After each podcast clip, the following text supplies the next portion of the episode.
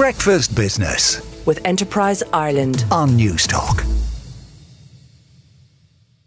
Now you're back. You're welcome back to Breakfast Business. Emmett Oliver sitting in this morning for Joe Lynam. Now get this, you would think something as innocuous as a patent system wouldn't involve you, but apparently a new patent court for Europe and a whole unified patent system for Europe, known as the UPC, is to be set up, and it'll actually involve a constitutional referendum because it infringes upon existing laws about courts and constitutional law in Ireland. But Irish business is very much keen on getting this done for reasons that my next guest is going to explain. That's Nisha Gaffney, who's chair of IBEC's Intellectual Property Group. Good morning to you, Nisha. Morning, Emmett. Thank you for joining us. Now, a lot of our listeners, although a good few will, be used to this idea or be um, immersed in it, which is the Unified Patent Court. It'll be a new court issuing rulings and um, deliberations on patent issues. Just tell us, first of all, briefly, and make it brief because it is a very complicated area. Why do business need this and why are they so enthusiastic about it? Well, the bottom line is that uh, the, the European approach at the moment is very cumbersome and expensive, which I guess is sometimes what you what you get in Europe when the, you have to strike compromises between so many countries.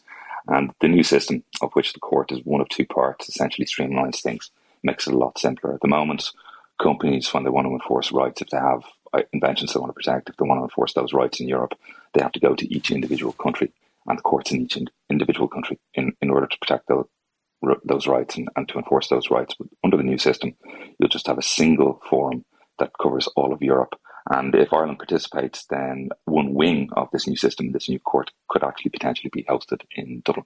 Now, Nisha, you, normally these things are reasonably technical, but the fact that you need a constitutional referendum is going to raise the political stakes. I, I presume opponents of this will emerge in time, although it's a very esoteric area, so I'm not so sure about that. But how do you see it playing out, and, and what role do you see for business in, in getting this over the line with the politicians? Well, I, I think um, Stephen Kinsella put it quite well when he wrote about this in the currency yesterday. He, he referred to it as the type of intellectual plumbing we need to see more of in this country if we're to prosper. Now, I think some people might think that it's boring, and it, it certainly it's not going to capture the, the, the, public's imagination. That's for sure.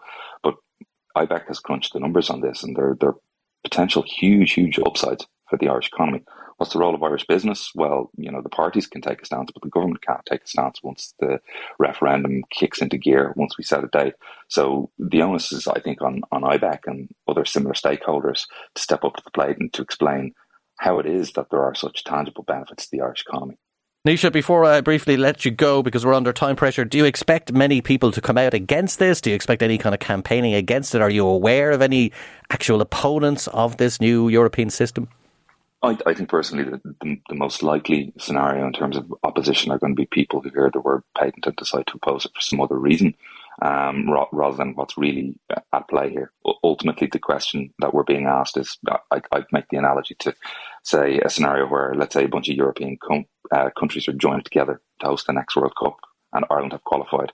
And we're essentially being asked, do we want some of those games, including Ireland's games, to actually be played at the Aviva, or do we want the Irish team to go to play in France and Italy instead. This hasn't has nothing to do with anything else uh, okay. associated with the game of football. Nice, nice analogy, Nisha. You might need to bring that down as well when the campaign gets underway. Nisha Gaffney is chair of IBEC's Intellectual Property Group.